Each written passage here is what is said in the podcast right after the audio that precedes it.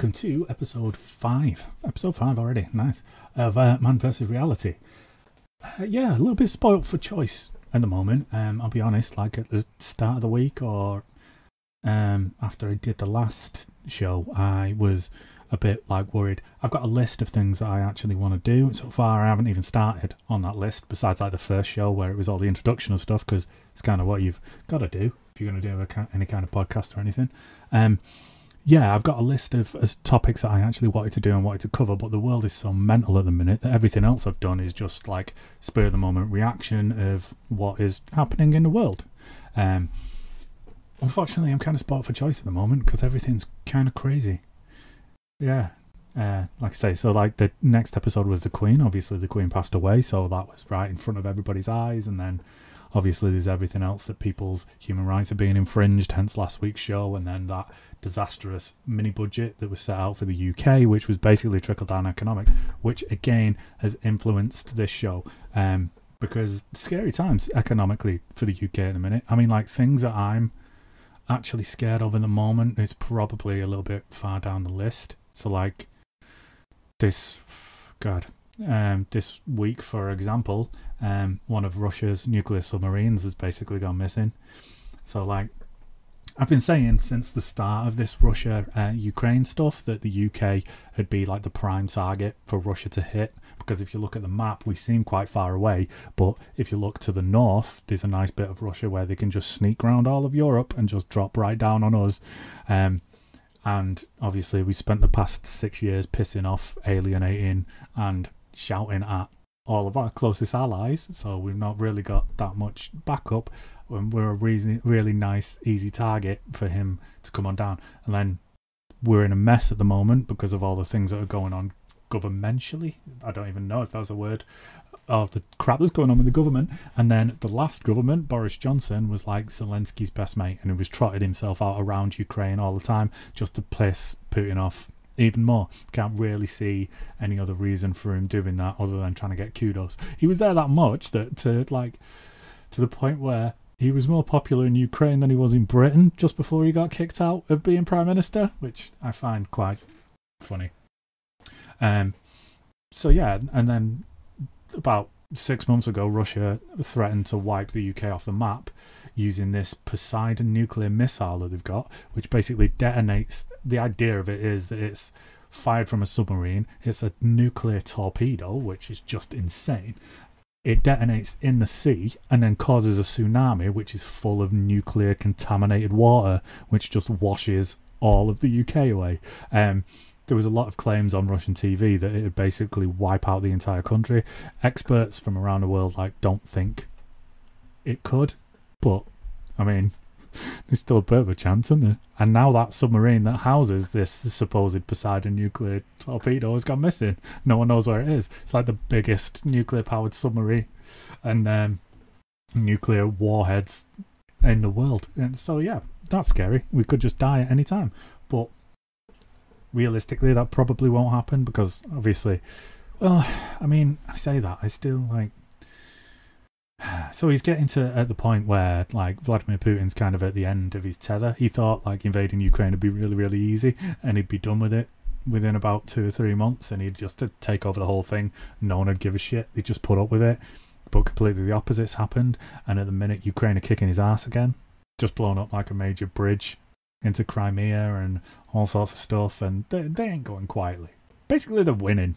Um, so he's getting to the end of his tether, and if he's crazy enough and you push him hard enough, then there is a chance that he might do something absolutely insane. Like they've been saying since the start of it, like what's the point in the world if there's no Russia in it? Which is a terrifying way of looking at things because Russia's just one country and the rest of the world exists. Um, and they had to bring in conscription, didn't they? Because they were running out of army because they were getting their ass kicked so bad. And that conscription led to over 200 and odd thousand Russian men of fighting age fleeing the country. And also mass riots breaking out right across the country because no one wanted to go to war for Russia. No Russians wanted to go to war for Russia. Um, they've also been killing like army recruiters and stuff. One of them set got set on fire with a petrol bomb. Others have been like run out of time and shit. It's just going crazy. So he's basically at the end of his rope. So if he's going to do anything insane, it's it's coming up soon. But you know, fingers crossed that he doesn't. Like Biden apparently got on a private phone call with him the other day and said if he even uses tiny nukes in Ukraine and little tactical nukes, that it would have severe consequences. So yeah, uh, World War Three's looking like inevitable. And then on top of that, like OPEC, all of the oil conglomerates, especially all the Middle East ones.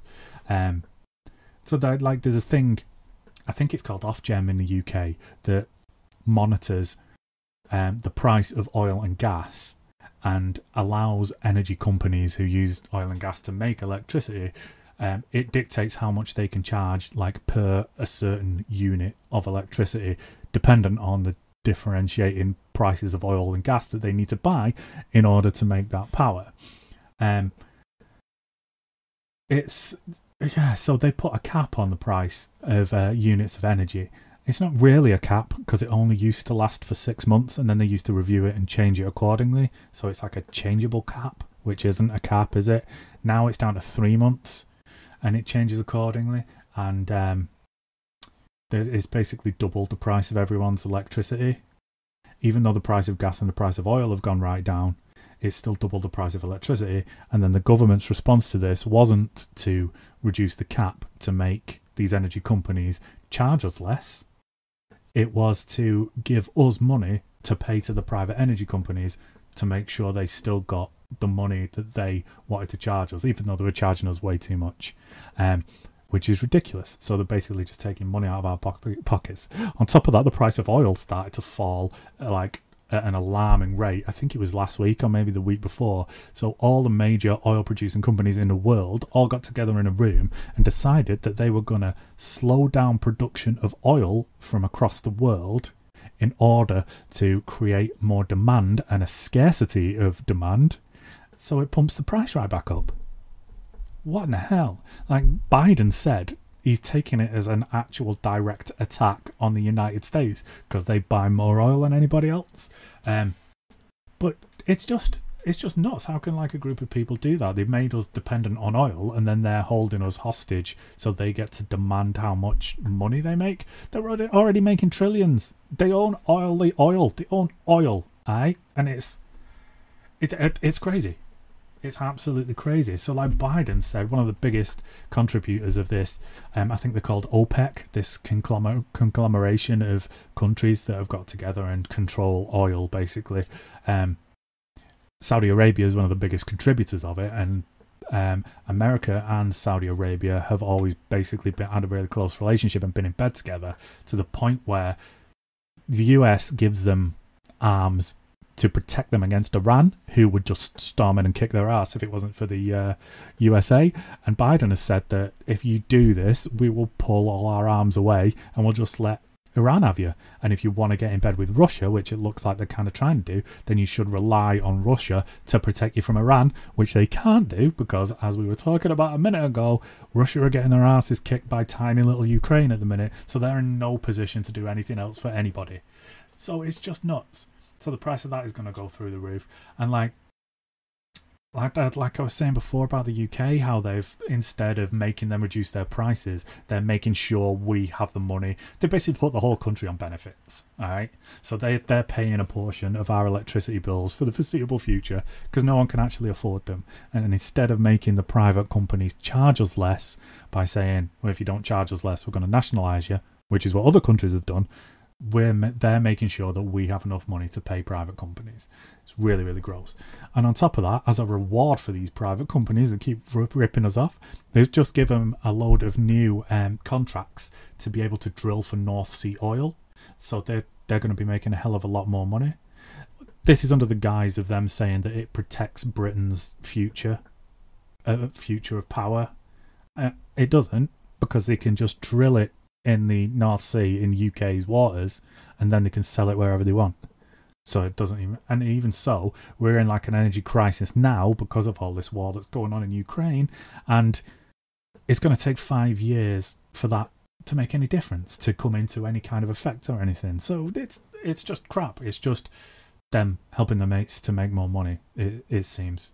And on top of that, they're trying to bring fracking in, which is absolutely ridiculous. For anybody who doesn't know what fracking is, it's absolutely crazy. Okay, so there's like the surface of the earth, and then there's loads of rocks underneath it. Basically, what they do is they drill down into these rocks, and then they pump in high pressure chemicals, which breaks these rocks apart, and then they suck that out as well as all the natural gas, which is uh, which is trapped within these rocks. But the trouble is, if you're going to smash a load of stuff apart here and then take a load of stuff out, everything that's here is just going to drop down, in it?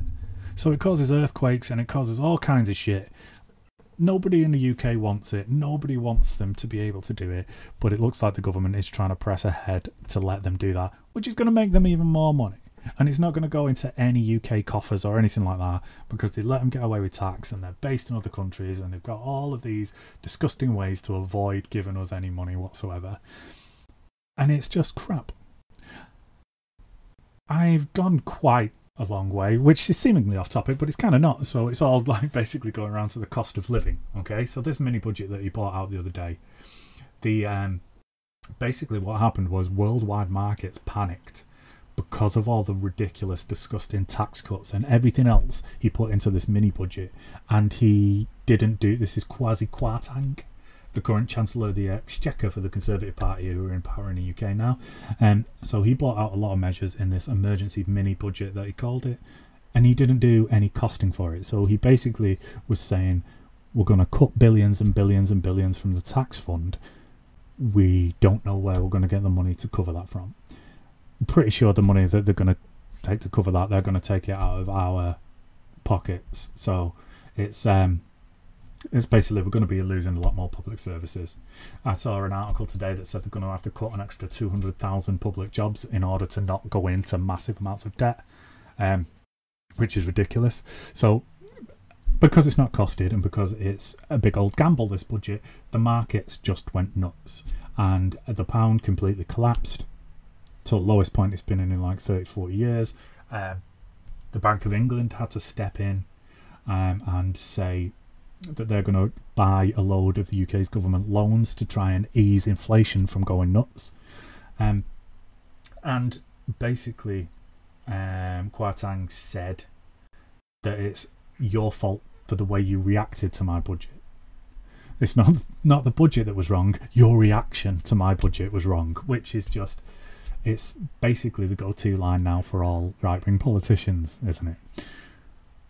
The knock-on effect of what this is kind of hard for like regular people, like everybody in the UK, um, is that inflation has gone nuts. Inflation and interest rates have gone absolutely crazy. Um, so I wanted to have a look at that basically because I don't know how it is. I don't know how it works. I don't know where what inflation is, why it, why it's there, why it changes so much. I don't know what interest rates are, why why they're dictated, whether um, the banks have to act on that. Because basically, like what has happened is, if you're applying for a mortgage now, um, you're getting like a six percent interest rate, and people that are remortgaging are getting charged about five hundred pounds more on average per month on top of what they were already paying. So the average mortgage now is like well over like one thousand pounds per month when it used to be about six seven hundred. So everything's just gone crazy. Like in the past few weeks, um, everybody's like scrabbling to see what they're doing. Um, luckily, I never wanted a mortgage. Mortgages to me have always seemed like a con, charging you thousands of pounds for the cheek of admitting that you need to borrow money because you can't afford to buy a house outright. Like that's just that's just to apply. It costs you thousands just to apply for the loan, let alone like the loan itself. And then if you want to repay it early, because they'll miss out on a lot of interest payments, you've got to pay them extra thousands. It's something like I got a mortgage, and if we wanted to pay it before our five year fixed term was up, then it'd cost us at least another 12 grand or something ridiculous which is disgusting. Oh, yeah, you're lucky enough to be able to pay off your mortgage and buy your house. Now, we're going to need an extra few thousand pounds off you because we're going to miss out in the long run. It's like, yeah, but that long run's not there anymore. So you wouldn't be missing out because it doesn't exist, you cheeky bastards. But Yeah, that's how it is. And they say like there's admin costs going into setting in your mortgage. All of the forms that they fill out are already done. All they have to do is change the information, which is like 30 lines of information. You could sit there and do it in like 20 minutes, but they'll charge you like five grand for it. It's vile. It's the vilest con that's ever happened in the world. And then you say, like, oh, yeah, but I own my house now. I don't own my house. If I miss mortgage payments for like three months, I don't have a house anymore. They kick my ass out on the street and just take it. I don't get the money back that I've already paid them. They just cancel everything and kick me the fuck out. That's not owning anything. That's just renting it off a bank. Like, I get the point. Like, if you've got kids, I get the point in having a mortgage.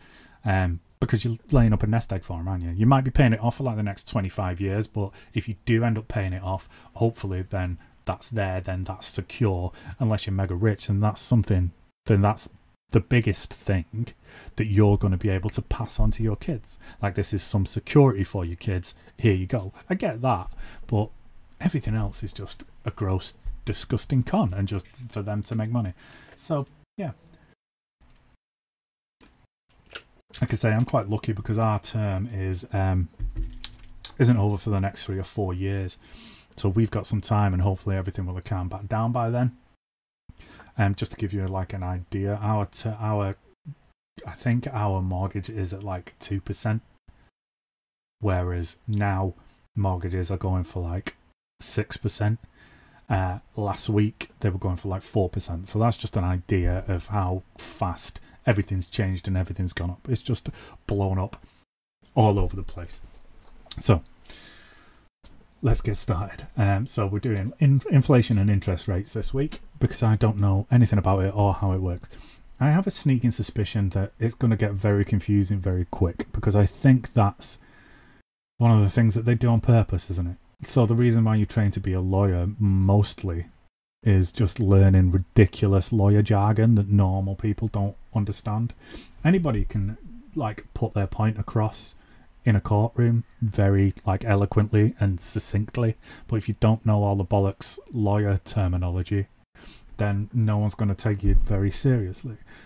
That's the reason why lawyers charge so much because they make it as complicated as possible, um, in order to keep other people out. Same with finance in it. So the reason why finances and stuff like that are all um, are all really hard to understand is so normals like us need to pay people in order to to actually do stuff in actual to actually exist. Like it's really hard to exist without bank accounts and all that kind of crap now. So you're kind of screwed. Right. So let's kick off. So first off, let's do what is inflation.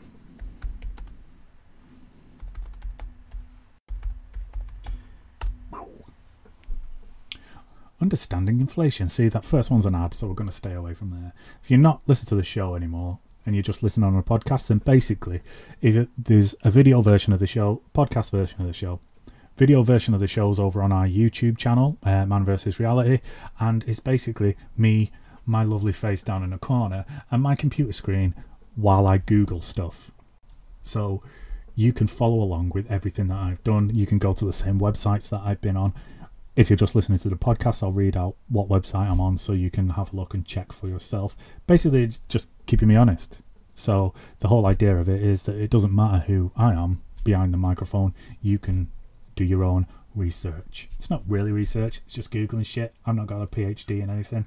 Also, kind of the point, you shouldn't need a master's in computer and information technology to be able to Google stuff and find out what's real and what's not. Yeah, okay, so Investopedia. That sounds terrifying, doesn't it? So just going down these Google results right now. Okay, bank of bankofengland.co.uk. I'm thinking that these dudes have pretty much everything to do with inflation and what it is.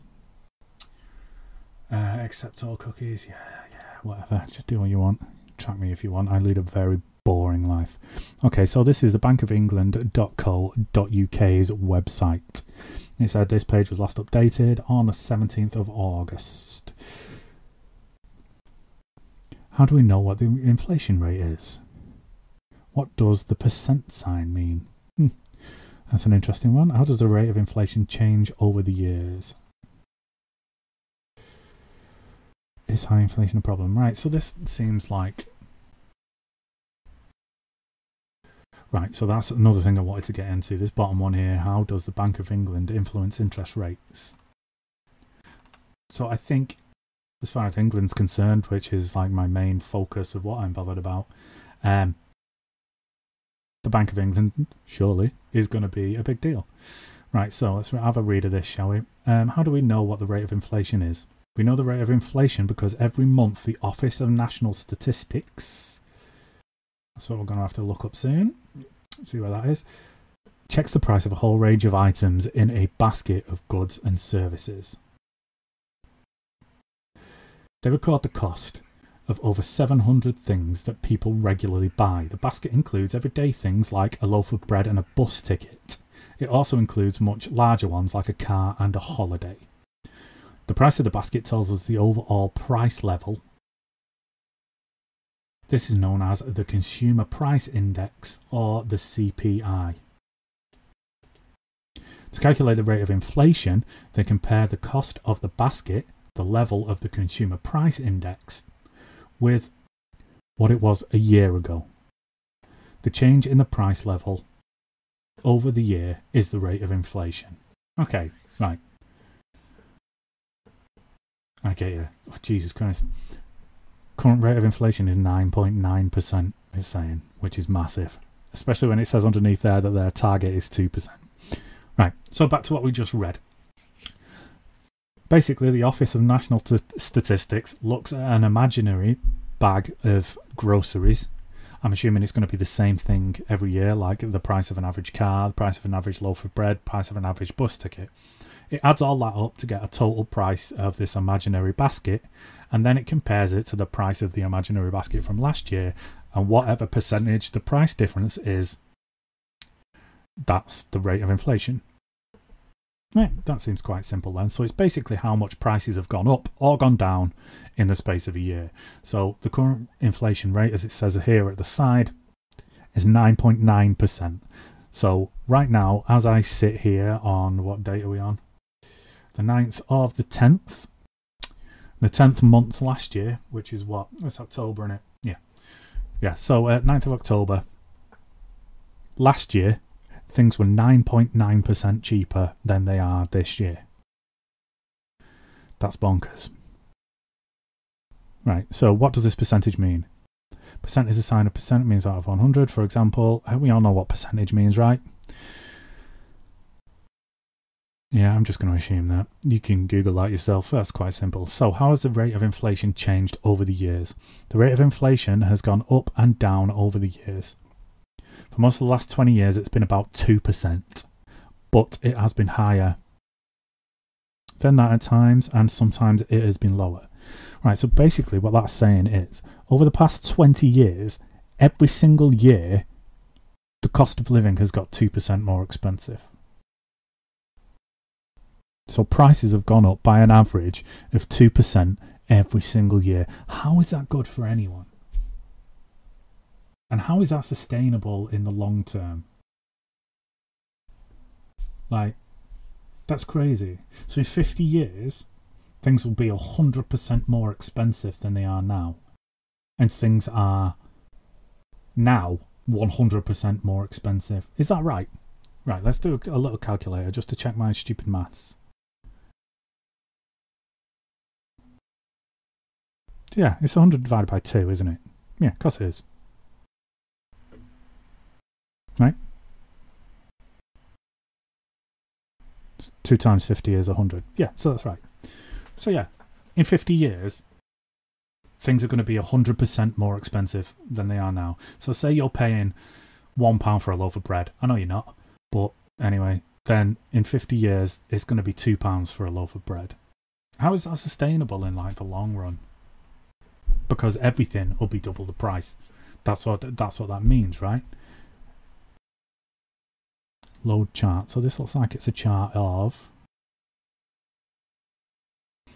the rate of inflation has gone up and down over the years. Okay, so this is like since the 1990s. So there's a chart here of 1991, and it's saying that in April 91, inflation was at 8.4 percent, and then it's dropped all the way down The lowest that it goes down to is right, cool, 2016, April 2015. Yeah, so in 2015, it was minus 0.1. So it was cheaper in 2015 than it was in 2014, which is quite nice. Uh, global financial crisis.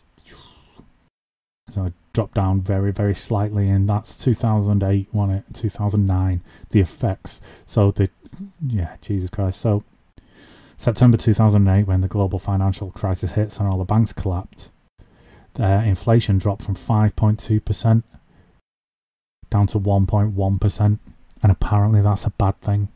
It's a bad thing that things are getting cheaper. I don't get it. Hopefully, we will read some more of this article in a minute. Yeah, so in 2016 it was in the minus. In 2015, sorry, it was in the minus. So it means it was cheaper to live in 2015 than it was in 2014. By a long friggin' way, by the looks of it. Uh, and then it dropped again during uh, the COVID lockdowns, and now it's just shot through the roof. It's saying in July 2022 it was at 10.1%. But that is compared with how it was during lockdowns in 2001. So it's not a very fair comparison. I mean, suppose it is because everybody wishes stuff was cheaper, like, but it doesn't. Uh, doesn't make sense, right? So, what I was just asking there, um, is high inflation a problem? A low and sustainable rate of inflation helps to create a healthy economy. The government set a target for how much prices overall should go up each year in the UK. Now, this is because of capitalism. And in order to show success in capitalism, it requires constant growth. So if your business makes the same profit this year as it did last year, your business under capitalism is seen as a failure. Even though you're making profit year on year, if you're not making more profit this year than you did last year, under the rules of capitalism, your business is a failure, which is a fucking joke. Um, yeah. So, right, that target is 2%. So the target for the government of price rises year on year is 2%. It's the Bank of England's job to keep inflation at that target. Right, so they basically have control of inflation, okay? So they do things to control it. Surely. Okay, a little bit of inflation is helpful, but high and unsustainable rates of inflation can be harmful. If prices are unpredictable, it's difficult for people to plan how they can spend, save, or invest. In extreme cases, high and volatile inflation can cause an economy to collapse, which is kind of where the UK is now. Zimbabwe is a good example. It experienced this in 2007 to 2009 when the price level increased by around 80 billion percent in a single month. Holy shit. As a result, people refused to use in Zimbabwean banknotes and the economy ground to a halt. Well, you couldn't, could you? because it's not worth now. I wonder what happened in Zimbabwe. We're definitely going to have to have a look at that. Open this very. Uh,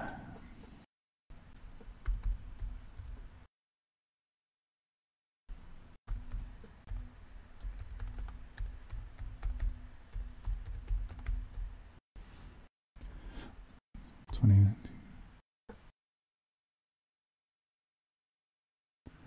Right, so when did that say? 2007. No, that's a 2009 one. Wow, so they've had two.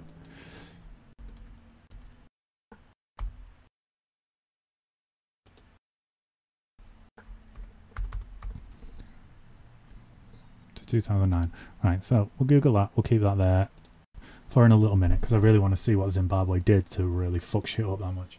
I imagine it wasn't really Zimbabwe's fault. Again, it's just going to be free market capitalism, which is always a beautiful irony because every few years it needs bailing out by socialism, doesn't it? But still, apparently, free market capitalism is the way to go. It isn't. It's crap. It's a lie. But still, okay. So, uh, what does the Bank of England do to keep inflation stable? The Bank of England has the job of setting monetary policy, the set of tools used to keep inflation low and stable. The main way we do that is through interest rates. Right, so they are exactly Um, they are completely like tied to one another, infl- interest rates and inflation, because obviously one will affect the other, and seemingly vice versa. An interest rate is the amount of money people get on any savings they have. It is also the charge they need to pay on their loans and their mortgage. Right, so if you've got high interest rates on your savings, it means you are making more money on your savings per year. But also, that's the same interest rate that you'll be paying on your loan. So they kind of cancel each other out unless you have no loans and a bunch of savings and you're really lucky, then you're really good. But if you have all loans and no savings, you're completely screwed. Uh huh. So, what is the link between interest rates and inflation? Higher interest rates make it more expensive for people to borrow money, but encourages them to save more. That means that overall they tend to spend less. Make sense? If people on the whole spend less on goods and services, prices will tend to raise more slowly. That lowers the rate of inflation. Okay, so if you slow down the economy, people buying less, people put up the prices less, and then inflation goes low. The opposite is also true. Lower interest rates mean it's cheaper to borrow money, and there is less of an incentive to save it. This encourages people to spend and increases the rate of inflation. Right. Ridiculous. So what we need to do is basically stop people from putting the prices up. Change the way that we look at stuff and just say, just make the same amount of profit every single year. You don't need more and more and more money. You just need the same amount of money. That'd just work for everyone. How does the Bank of England influence interest rates? Interest rates work by making it cheaper or more expensive to borrow money and by making it more or less attractive to save. We can influence interest rates in two main ways. One, we set bank rate, often referred to as the base rate. This is the single most important interest rate in the UK because it influences all other interest rates. Two, we can buy and sell bonds from financial markets. We mainly buy government bonds or gilts. Buying assets in this way is called quantitative easing or QE. QE enables us to influence the interest rates on loans and savings. Right, so the bank rate. We've got to make, bear in mind. Hmm, I don't know how biased it would be. That's that doesn't read as very biased, does it? Because they're not saying look at what a good job that we did because it is the Bank of England and this is talking about what the Bank of England does. So, whereas this is going to be the best place to find out what the Bank of England does because it's the Bank of England's official website, it is also going to be biased towards the Bank of England. Look how awesome we are. So, this is more about interest rates. This looks like it's going to be pretty heavy.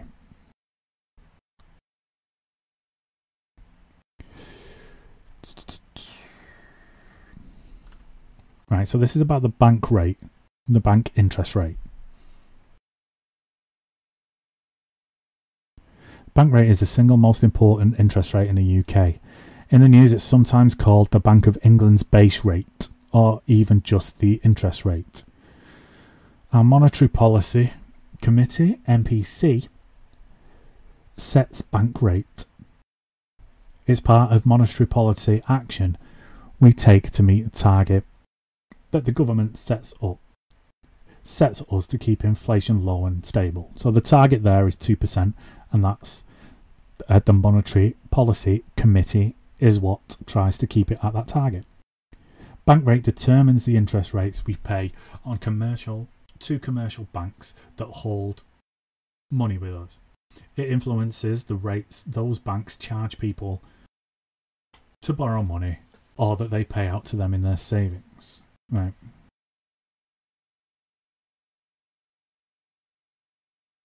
So the official bank rate at the minute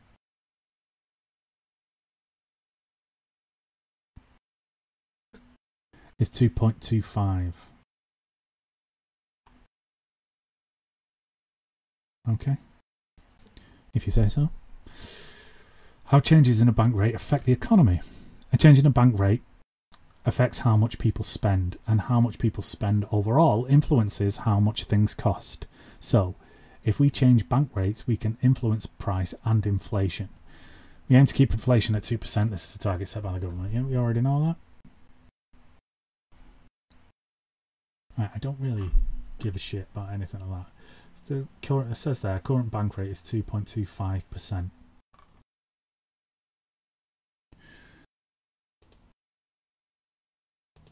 So let's see what Zimbabwe did to really screw everything up first off.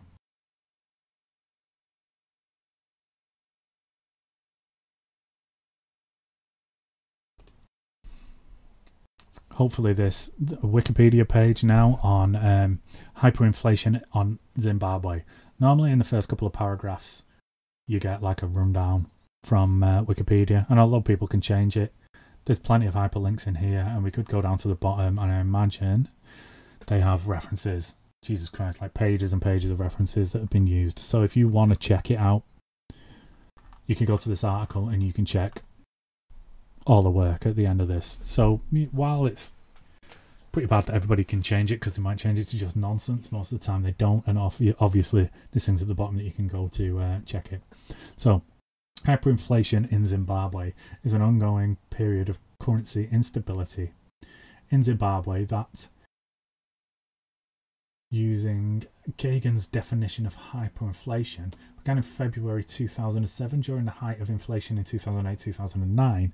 It was difficult to measure Zimbabwe's hyperinflation because the government of because the government of Zimbabwe stopped filing official inflation statistics.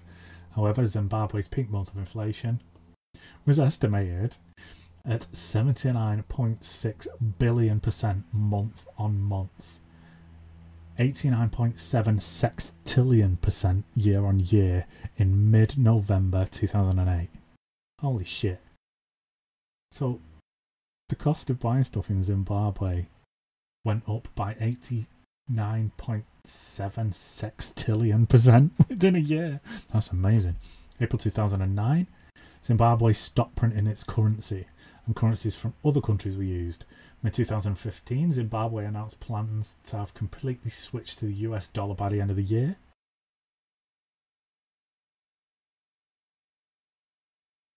So what did they do? I don't know. I don't understand what they did.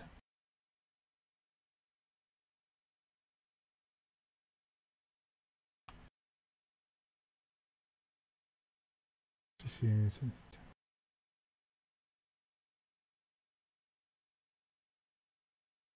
Self perpetuation. I'm not like I really don't know why it just all went nuts.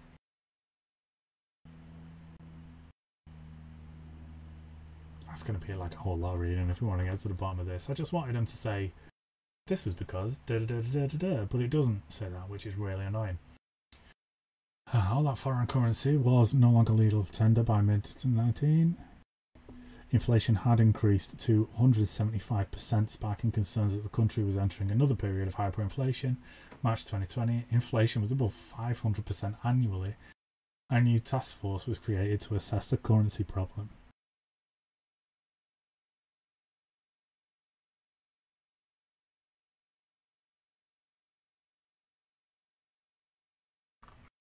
Yeah, I mean, that's quite interesting, but it will be a lot of reading. I'll leave you guys to have a look into that as you will. Right, so we've had a look at what inflation is. And yeah, it's it's a bad thing, isn't it? Because they want people to spend less in order to do that, and that means that the the economy's not moving. But then, if the economy's moving, then inflation goes up because people rise raise their prices. Because, like I said, under free market capitalism, if you're not showing growth, then you're considered to be making a loss, even if you make the same amount as you did last year. The only way to make permanent growth is to just raise prices again and again and again.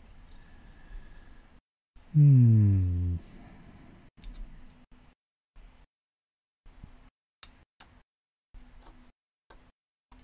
Okay, so this is a BBC article. Let's have a look at this. What is the UK inflation rate and why is the cost of living rising? Cost of living is increasing at nearly the fastest rate in 40 years, driven largely by the rising cost of food and fossil fuels. This was from 14th of September.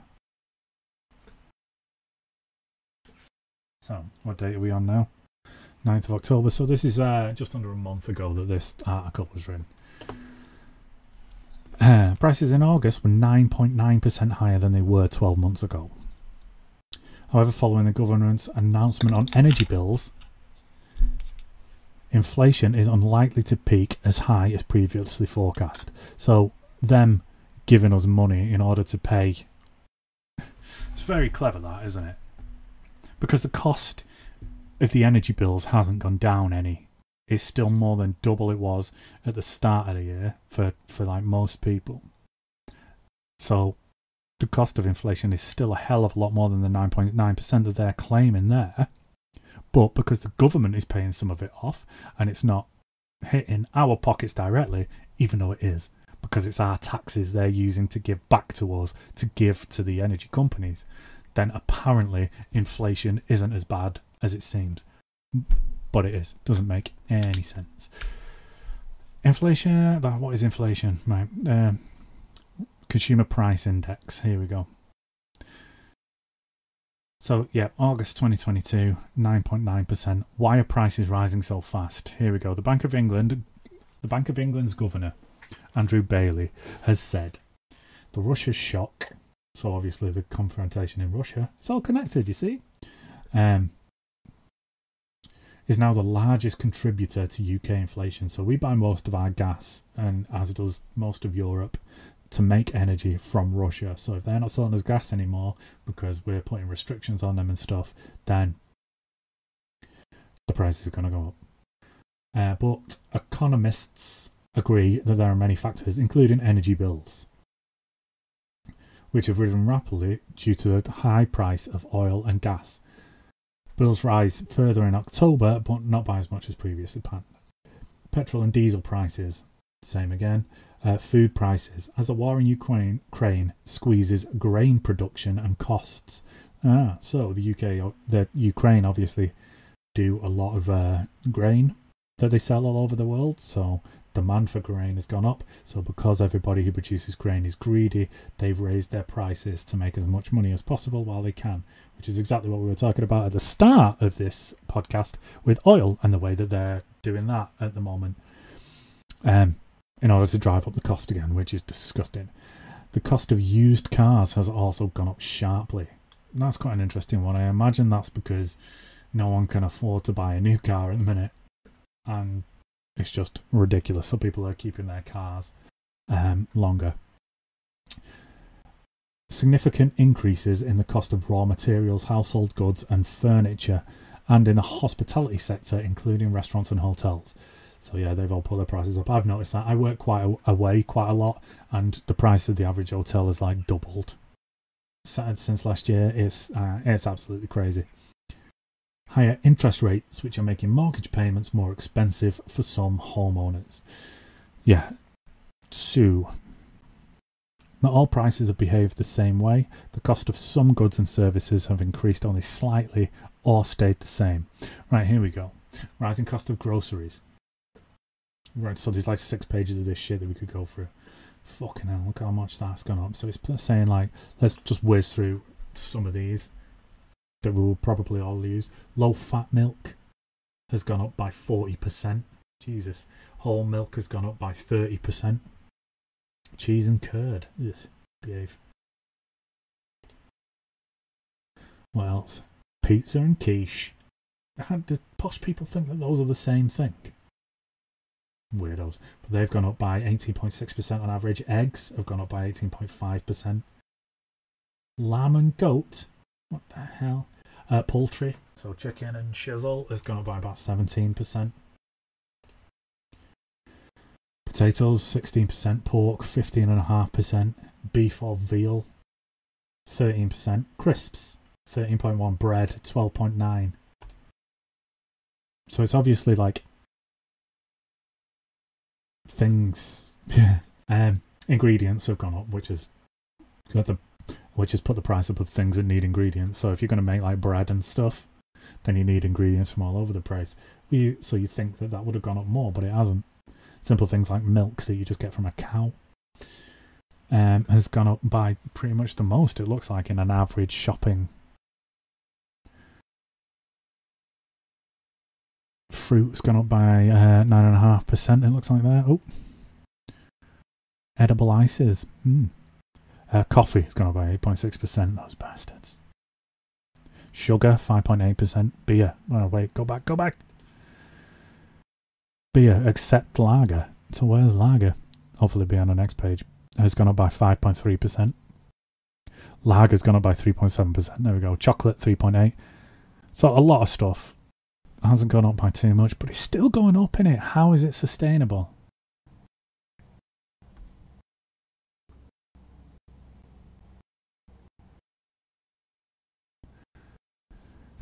Uh, what's happening to wages? Pay increases for many haven't been keeping up with the rises. Average wages, not including bonuses, rose by 5.2% in the three months to July 2022.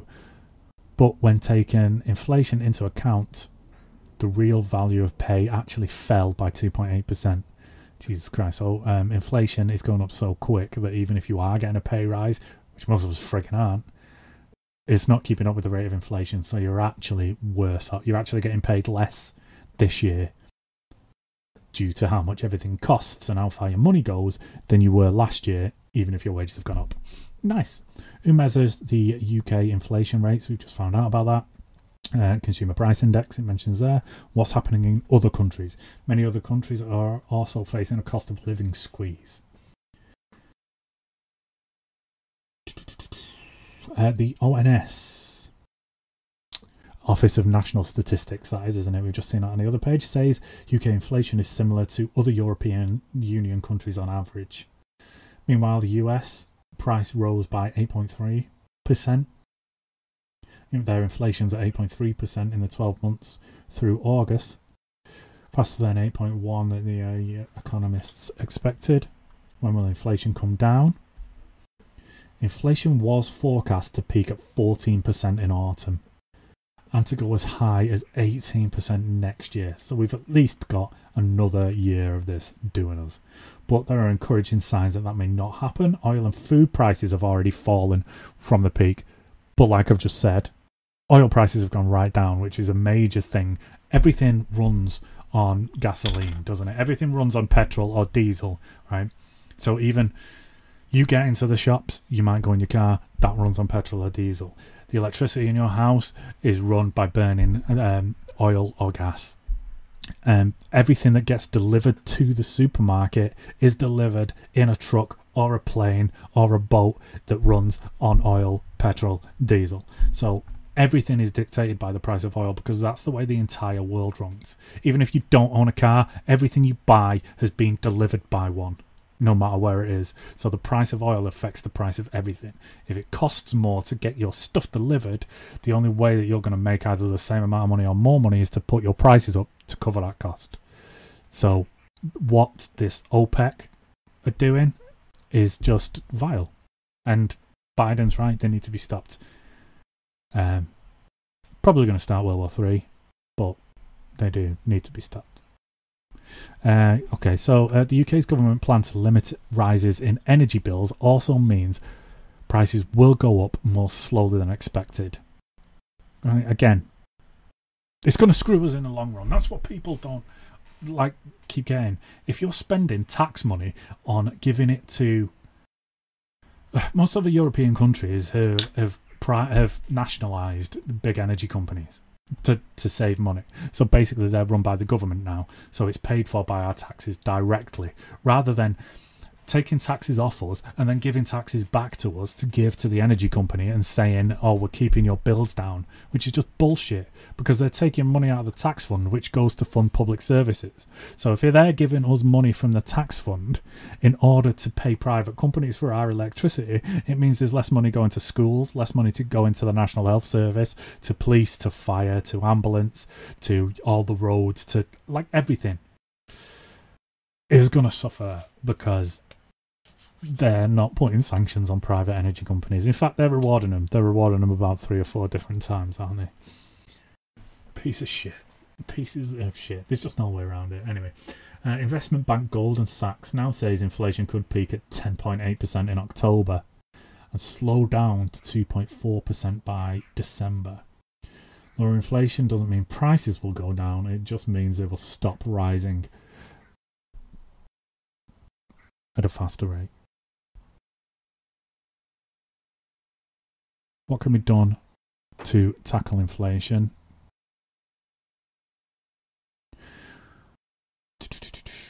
Bank of England's traditional response to rising inflation is to rise interest rates. This can encourage people to save, but it means people with mortgages see their monthly payments go up. So, robbing Peter to pay Paul, isn't it? Oh, yeah, my uh, my monthly payment on my mortgage has gone up, but I'm making more on my savings. But that money's going to have to go to paying the rise in my mortgage. So it doesn't it doesn't really make any sense. Uh, but when inflation is caused by things like rising energy prices worldwide, there is a limit on how effective UK interest rate rises can be at slowing down inflation.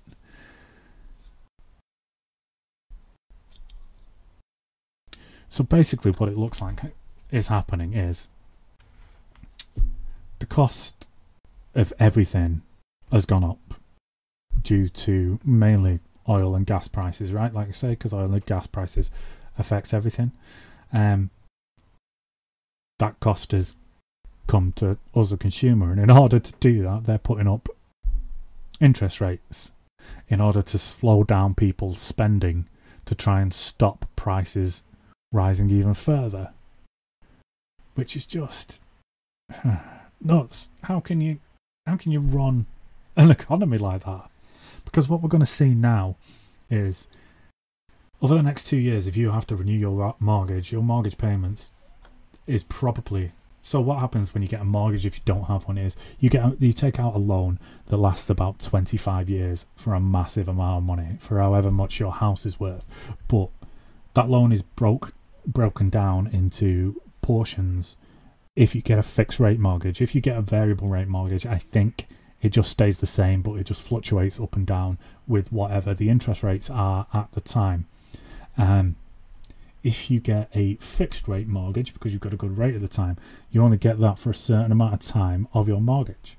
So you can't take out a fixed rate for the entirety of the 25 years. The reason you can't do that is because the banks want to make as much money off you as possible. So they basically want to charge you more money. You you get charged money for redoing your mortgage. You get uh, it's just disgusting the amount that they're trying to do off you. So basically, what happens is you have the same mortgage, but your rate term comes up, say, every five years, something along those lines. So you've got to renew it for the best interest rate that you can get at the time, or you go onto a variable rate, which I say, as I said, goes up and down. So if your mortgage's rate period comes up in the next two years, the price of your mortgage is probably going to go up by about four or five hundred pounds per month on top of what you're already paying. This means that we're going to see millions and millions of people become homeless because they can't afford their house anymore.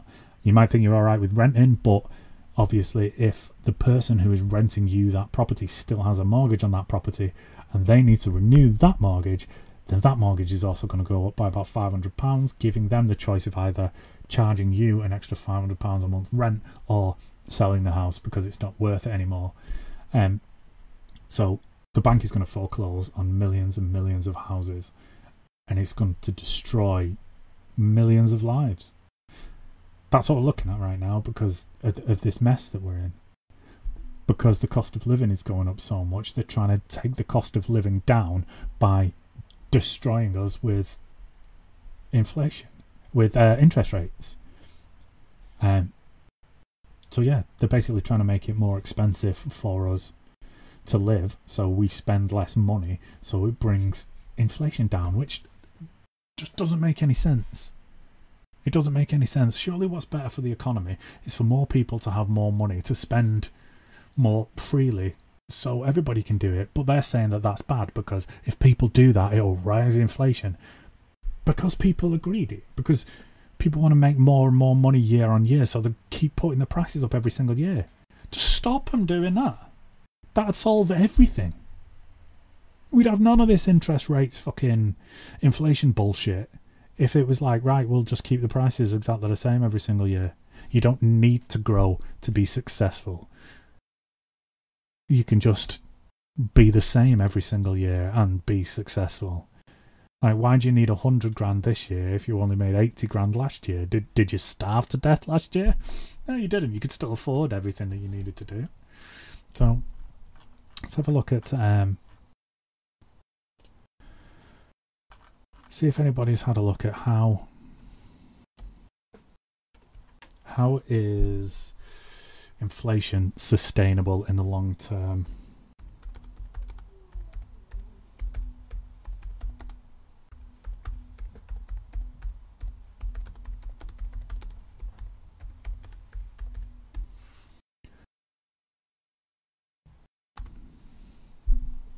What's driving inflation and is it sustainable? See, now this, I don't think.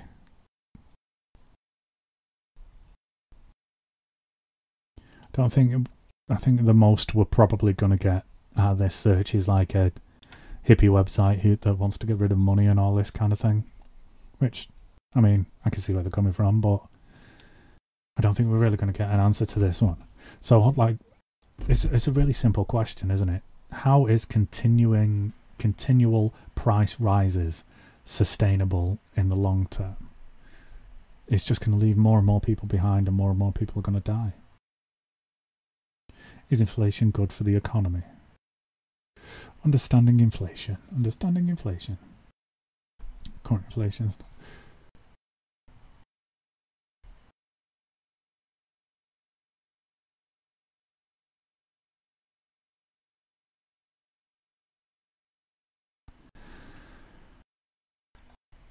See now here's IMF, the future of inflation. Will inflation remain high? See now this is all just taken for granted that inflation is going to be there all the time.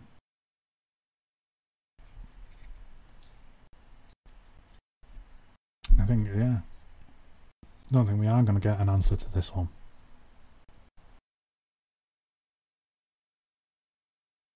Who does inflation hurt the most?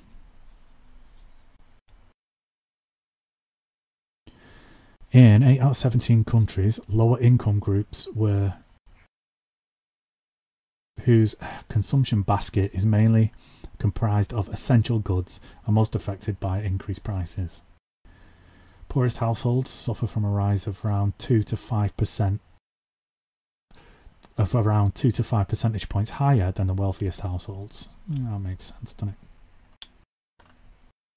Because if things are essential, then they can make more money off them, so they're going to charge more for it.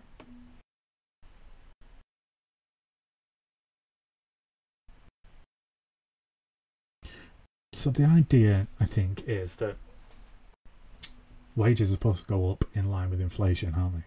So as prices get higher, you're supposed to get paid more, and it's supposed to go up at a concurrent rate. But again, it just doesn't make any sense. It just makes money more and more worthless, doesn't it? It's just pathetic.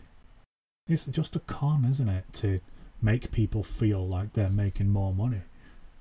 Like when I was a kid, like billionaires, there was an, I don't think there was like any such thing. I think like the first billionaire appeared in my lifetime. Let's have a quick look, quick Google of that. When was the first billionaire made?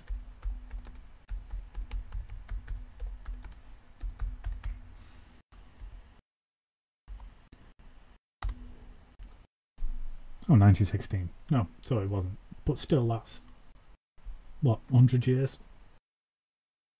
American business magazine Forbes produced a global list known as US dollar billionaires every year.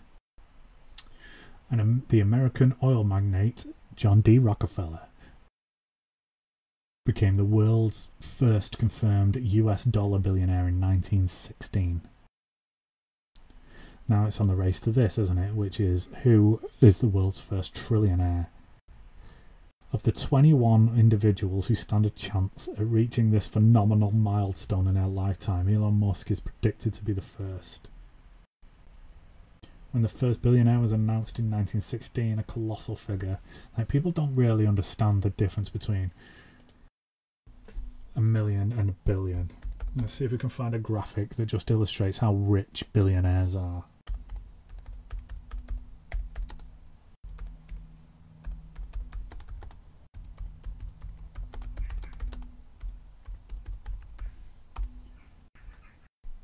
Right, there we go.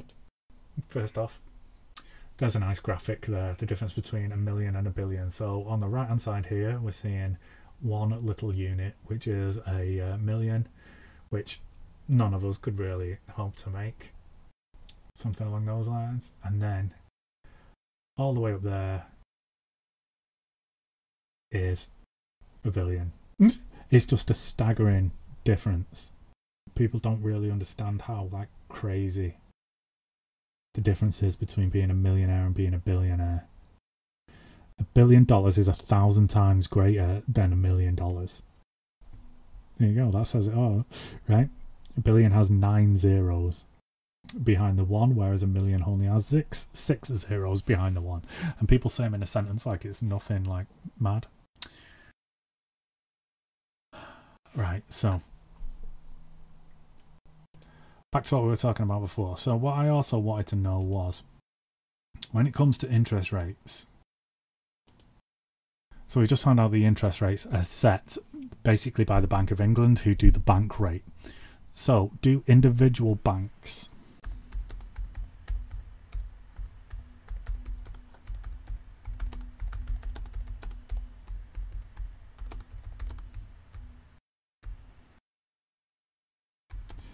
have to follow the bank rate of interest.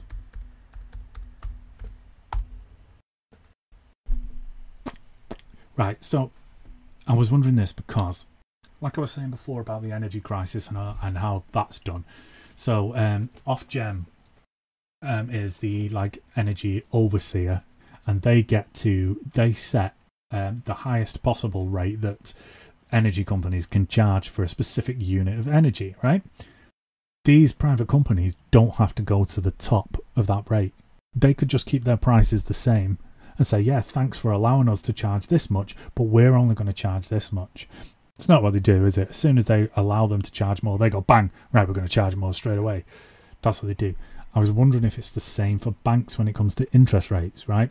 So the Bank of England sets the bank rate of interest do other banks have to use that rate of interest to pass on to the customers, or do they um, set their own rates? So let's say the like the bank rate is whatever the bank rate is in the minute. Let's say it was something like five or six percent. Could they still give out loans and mortgages at two percent, or are they not allowed to do that? So see if we can find an answer to that one how banks set. So this is Investopedia. So this one's come up a hell of a lot, and I don't really know what it is. Interest rates and how they work.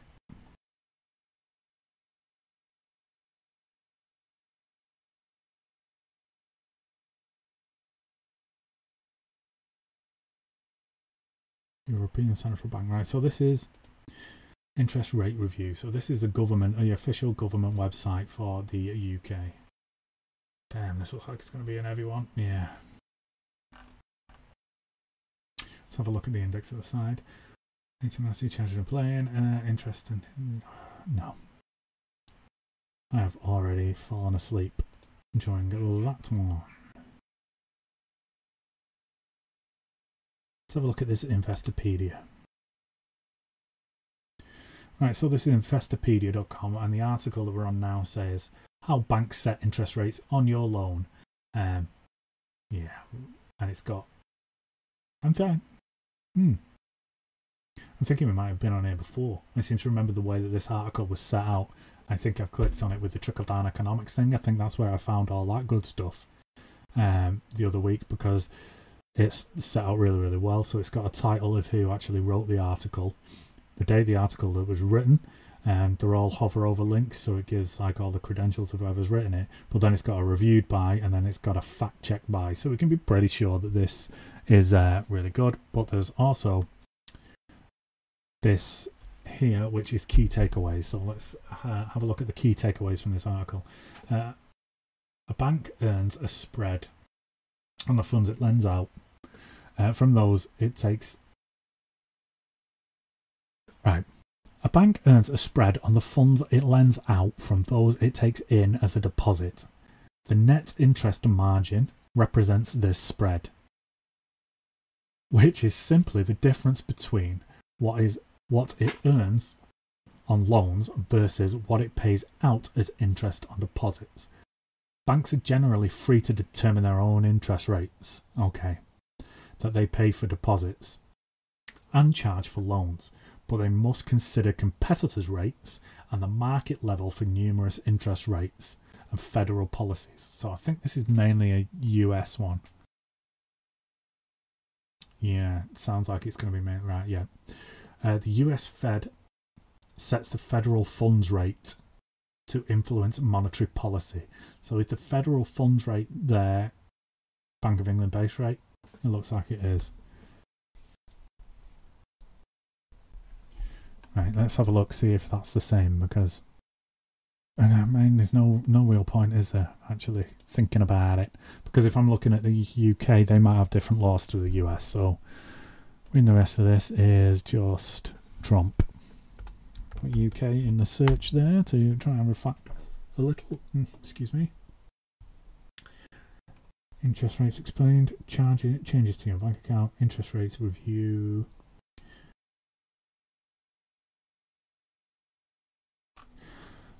Let's see if we can refine this search. Um, our banks.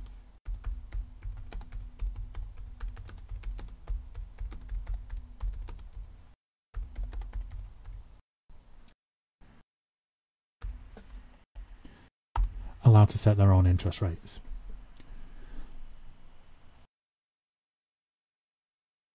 change that again because it's just come up with one of the UK banks. Liz Truss hmm.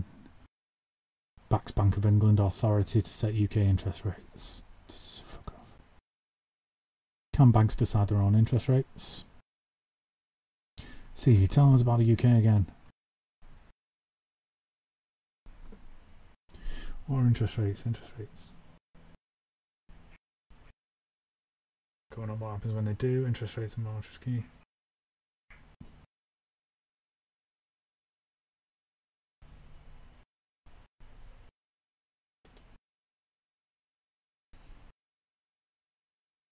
Interest rates are determined in large part by central banks who actively commit to maintaining a target interest rate.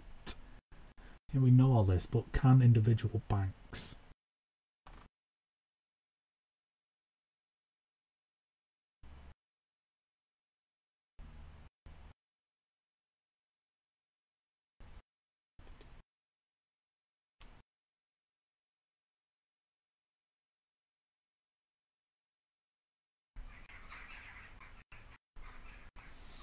Hmm, that's quite interesting. It says here that there, on a, from the government website, there are very few caps on the rates or amounts of interest that can be charged on debt or late payments related to commercial and consumer agreements.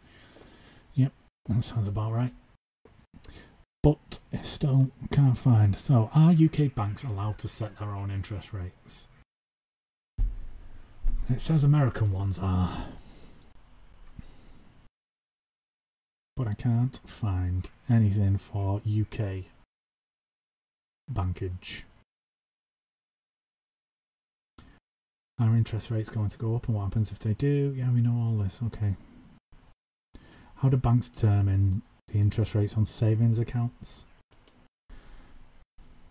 At a basic economic level, the interest rate set on saving account deposits is determined by the relationship between how much the bank values receiving extra deposits and how much savers value the services of a savings account. I don't care about any of that. Bank of England interest rate history, maximum legal interest rate. Bank of England, no, no, no, no, no. It doesn't tell us.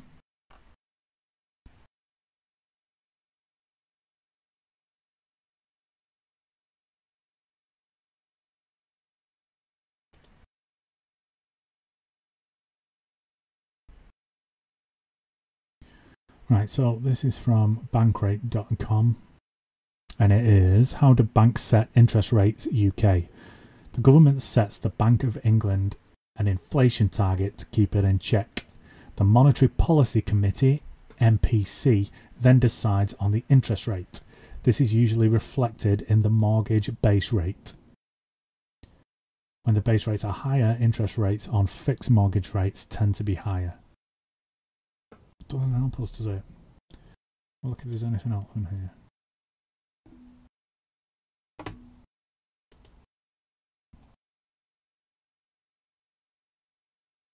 What's the Bank of England base rate? Okay.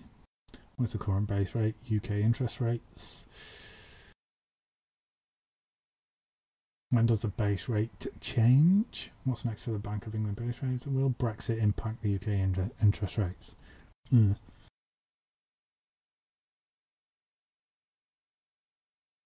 And it's just given us a table of history of base rates. So,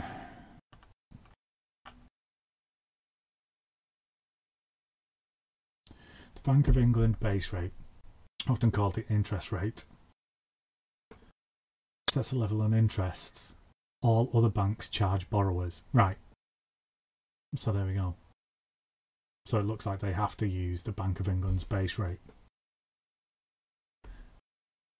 Base rate is currently 0.5%. When was this written? Okay, so we've not got a date when this was written, but it must have been a fucking long time ago. I know, February 2022, before everything went completely nuts. The Bank of England explains the interest as uh, what you pay for borrowing money and what banks pay you for saving money with them. Its purpose is to regulate inflation. Yeah, we know all this.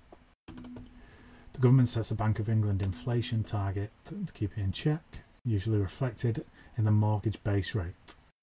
When the base rate is higher, interest rates on fixed rate mortgages tend to be high. However, in the current climate, although the base rate is at 0.5%, mortgage rates have remained relatively steady as banks are concerned about mortgage re- lending risks. Uh, as a result, they've tightened the lending criteria, which has gone up even more. Higher interest rates on mortgages cost you more over the full term of the mortgage. You know, we know all that. Variable mortgages. Current base rate is mortgage base rate. No. Right, so it does look like. So let's try this one more time and then we'll call it quits. Uh, do UK banks have to follow the base rate?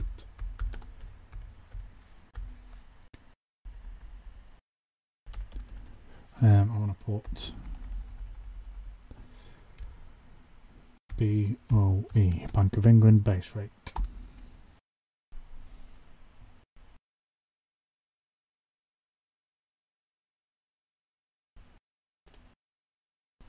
So this is trussle.com.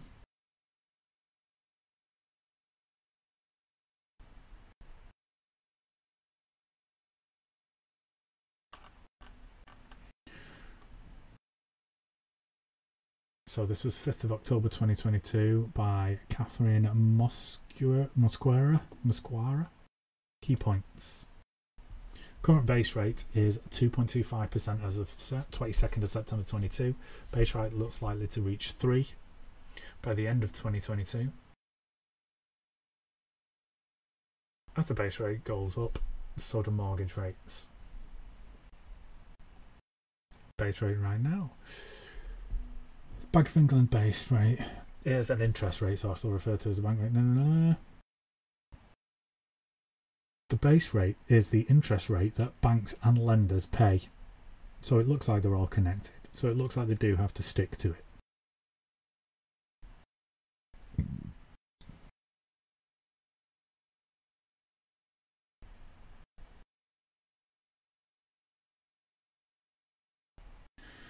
Yeah, so it looks like all banks are tied to the base rate of the Bank of England.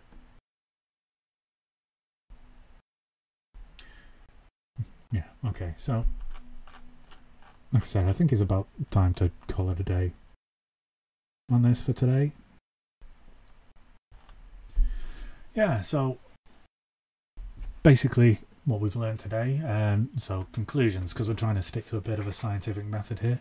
Um, the interest rate is the amount it, that the cost of living has gone up year on year. So if it, if the interest rate is um, sorry, so inflation is the cost of living that rises year upon year. So if the rate of inflation is 2%, it means that the cost of items today are 2% higher than they were this time last year. Bonkers, isn't it?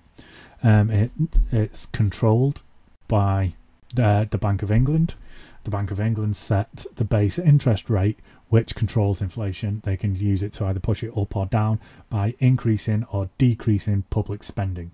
So if the uh, interest rates are higher, then it encourages people to save more and to spend less, which will bring down the rate of inflation because people won't be ri- raising their prices as often.